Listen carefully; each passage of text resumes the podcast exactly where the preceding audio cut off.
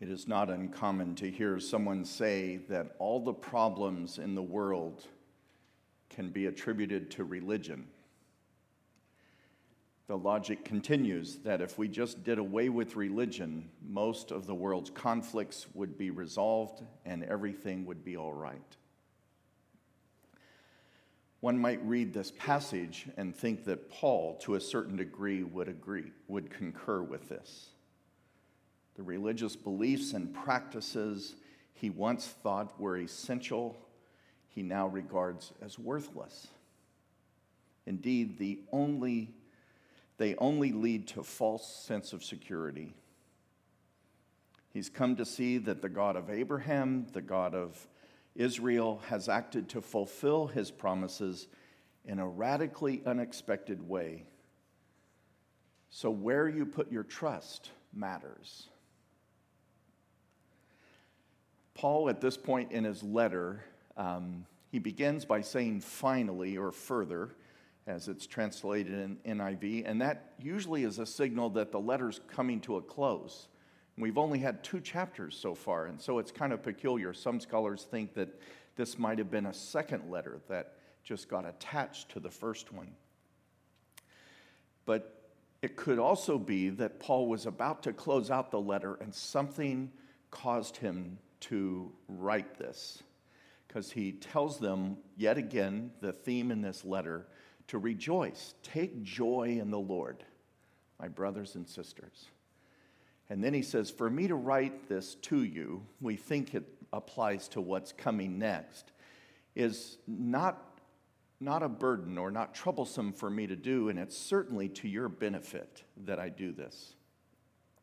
And what he does is he issues a warning to the church in Philippi of a possible group of false teachers who may come their way and try to redirect their trust and confidence away from what Paul has taught them. Paul knows that this is liable to happen because this same group of false teachers have dogged his trail uh, throughout Asia Minor and into Corinth and other places. And so they just haven't made their way to Philippi yet, and he suspects that they will. He presents also a personal defense against any expected criticism of these opponents that will try to leverage their position and their standing with the Jerusalem church over against Paul. And in so doing, Paul then reinforces where their faith and trust truly belongs. So let's look at what it is, uh, who these people are, and why Paul was adamant to counter their efforts. He takes seriously the presence of this group that seems to be on the horizon. They're not there yet, but they, they soon might be. So he wants to prepare the congregation and get them ready for how to respond. Most scholars agree that this, this is a Jewish Christian itinerant group of missionaries who follow behind Paul and attempt to convince Gentile converts that in their relationship with God, they've only come halfway. To have believed in Jesus has moved them closer to God, but they, they, have not, they have not completed the process. And in order to do that, what these what these uh, Jewish Christians believe is they have to convert to Judaism as well as believe in Jesus. And the badge or seal of, of, of being a Jew is circumcision. And then also, what follows is to keep the law of Moses, to honor, um, to honor um, the law and all of its uh, precepts and beliefs. Paul refers to them with three consecutive phrases that's couched in irony. Again, we don't always get the irony of this, so I'm going to try to pull it out for us. He says, Look out for the dogs, the evildoers, the mutilators of the flesh. Dogs in that day were not domestic, they, they weren't house pets. They kind of were scavengers, and they were considered despicable um, animals and they were unclean. So it was easy then for Jews to also refer to Gentiles as dogs, that they were, Um, they were far from God. They were not. Um, they were not worthy of God's attention and love and appreciation, and so they would refer to Gentiles as dogs. And here's Paul reversing that racial slur against the very people who consider themselves pure and upright. And he said they're nothing more than dogs. Um, he also calls them evil. You've got to wonder which is worse, to be called a dog or to be called evil. Because their effect is to undermine his work in reaching Gentiles with the gospel of Jesus. And then he considers them to be in league with the enemy in opposing the gospel message.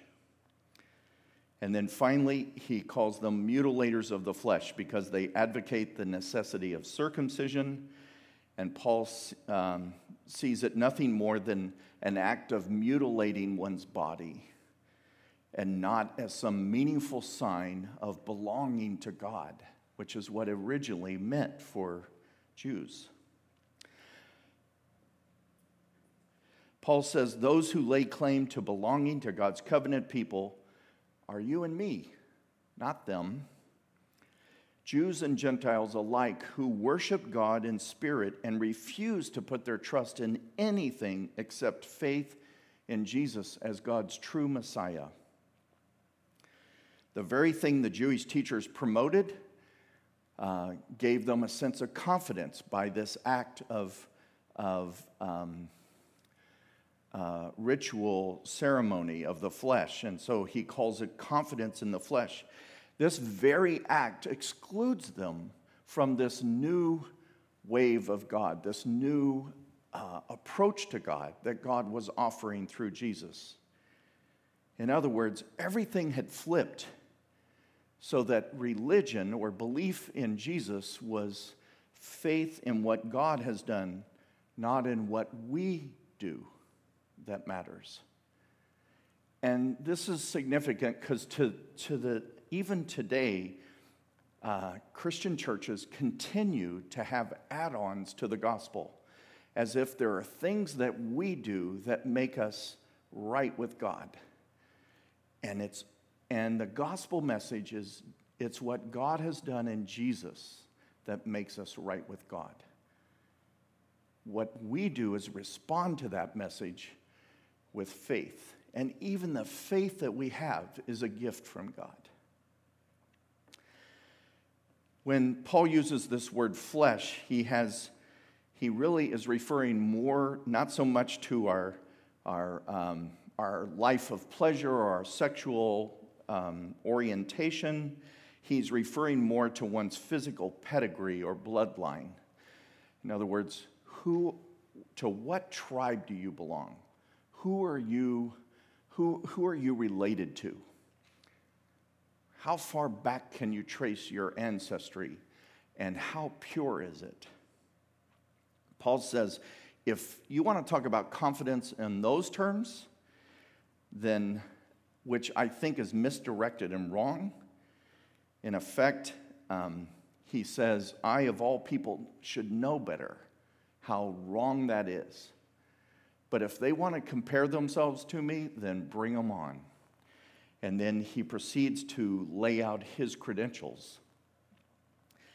Um, if you want to talk about confidence in the, in the flesh, Paul says, I've been there, and by far I have the most.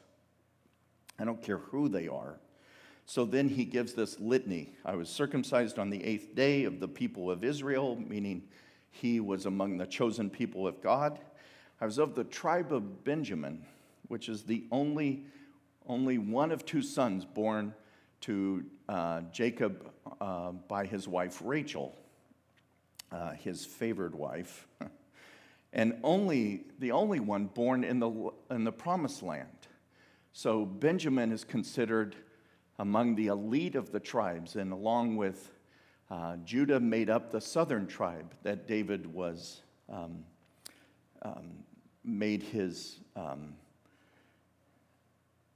um, that David was from and made his kingdom um, um, centered his kingdom in Judah. He was a Hebrew of Hebrews, and as to the law, he says, I was a Pharisee, which what that means, that signals to anybody that he was careful and, and earnest in his observance of the law. And when it comes to zeal, he said, I was so zealous for, for um, my beliefs that when I thought there was a group of people that was leading people astray from our, from our Jewish heritage, I pursued them in order to persecute them and put them down, to kill them. He said, I persecuted the church because I thought it was wrong. And now for Paul, and then finally he says, and when it comes to righteousness, when it comes to, he says, just examine, you're not going to find anything. I'm blameless. That's pretty boastful. And what Paul is saying is, um, you know, uh, I should know what I'm talking about here. I've, I've got the credentials to back it up, I have the pedigree. But the next word in Paul's argument is but. And it's a very, it's a very forceful um, transition because he now restates this litany in terms of its value compared with his encounter with the living God in Jesus Christ.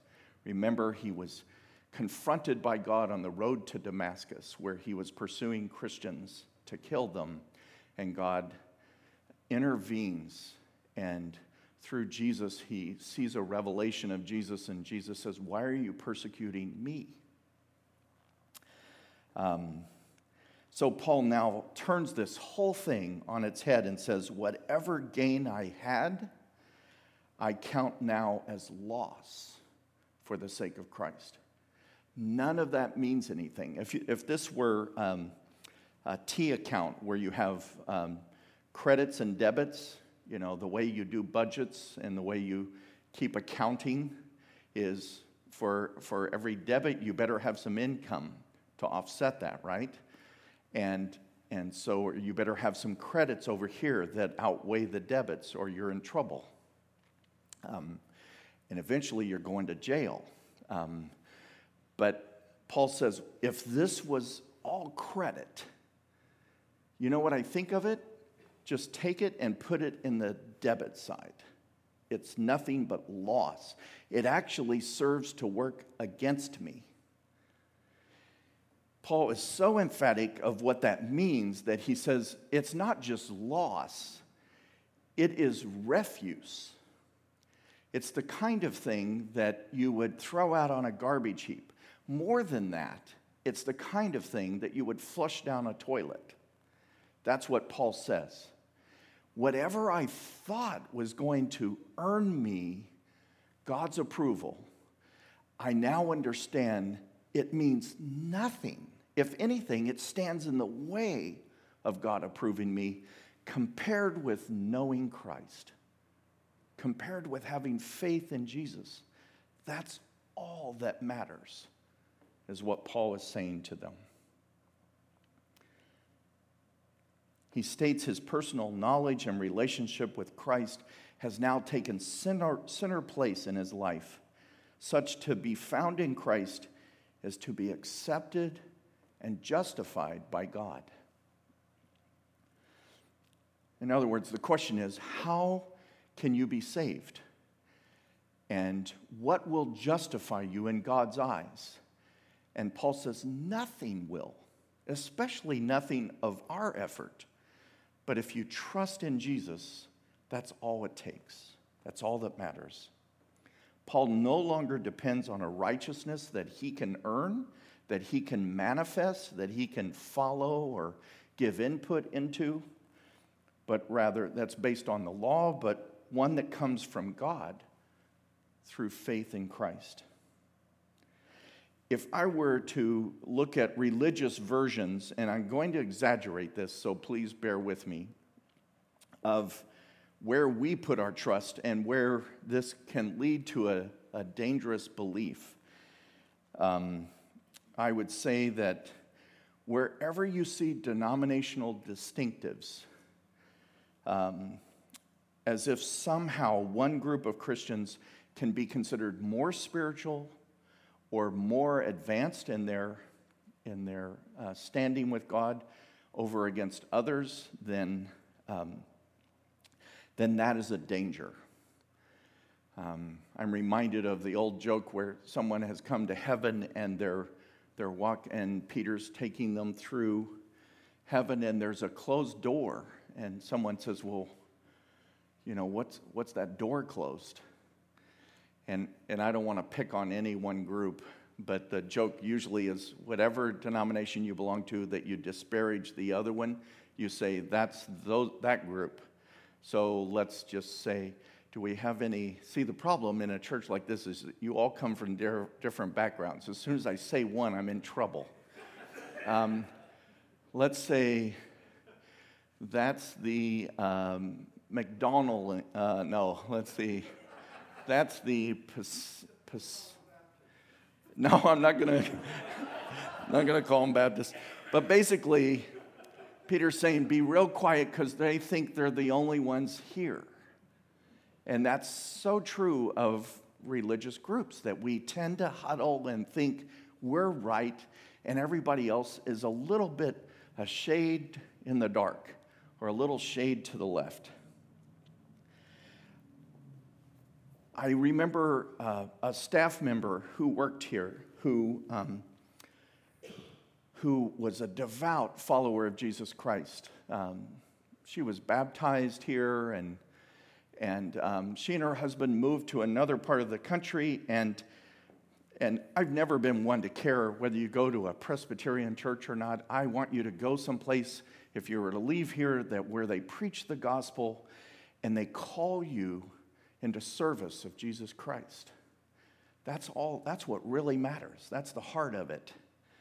And this, this uh, person told me that they found this church that they went to, and she said, I think we're going to become members.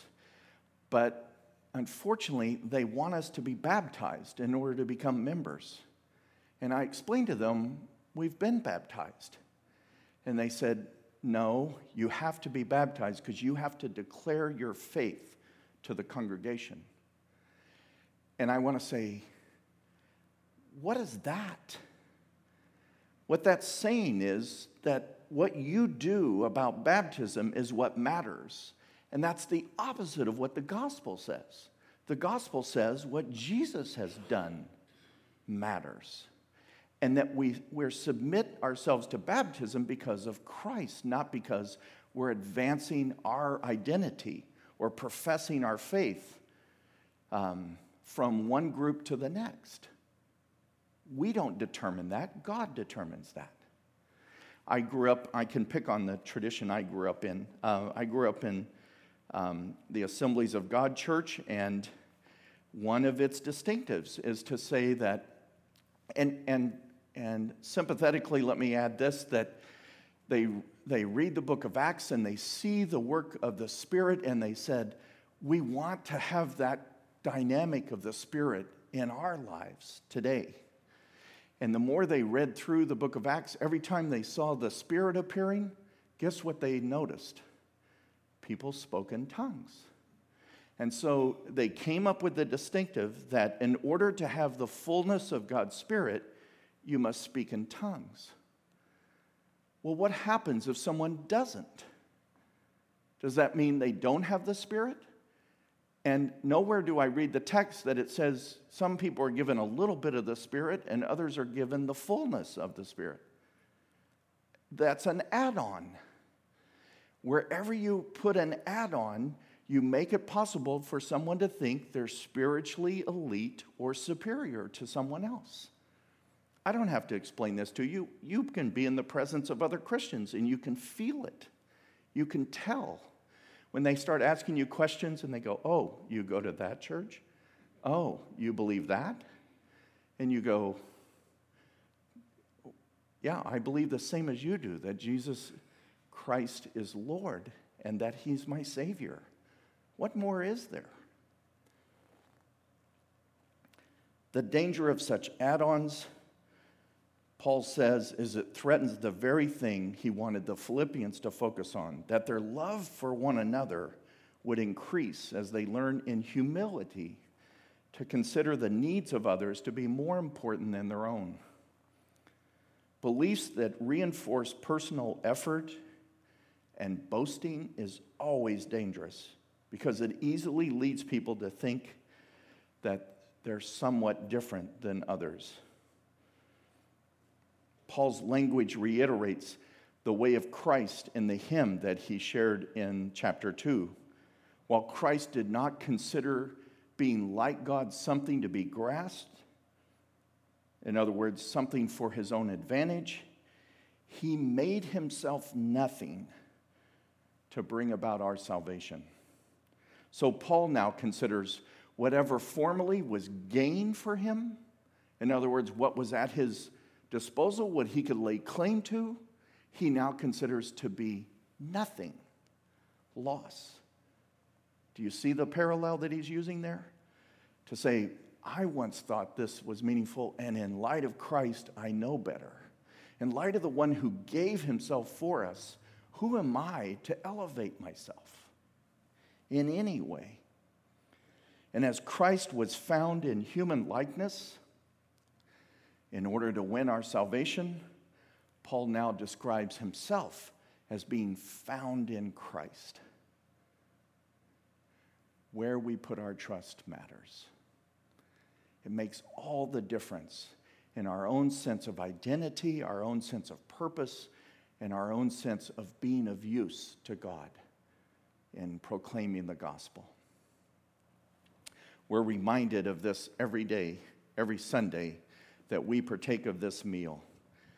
That what it means to be found in Christ is to be made whole through the gift that Jesus has given, his own life, so that we might be made whole in him. You're invited to come forward and receive um, the communion that's offered. Uh, turn to the right or to the left, where there'll be someone who holds uh, both the bread and the cup. Take a piece of the bread or a wafer and dip it into the cup. You'll hear the server say, This is the body of Christ, this is the blood of Christ given for you. The gifts of God for the people of God. A free gift to re- be received and cherished with gratitude and as nourishment to our souls. But those who are serving, please come.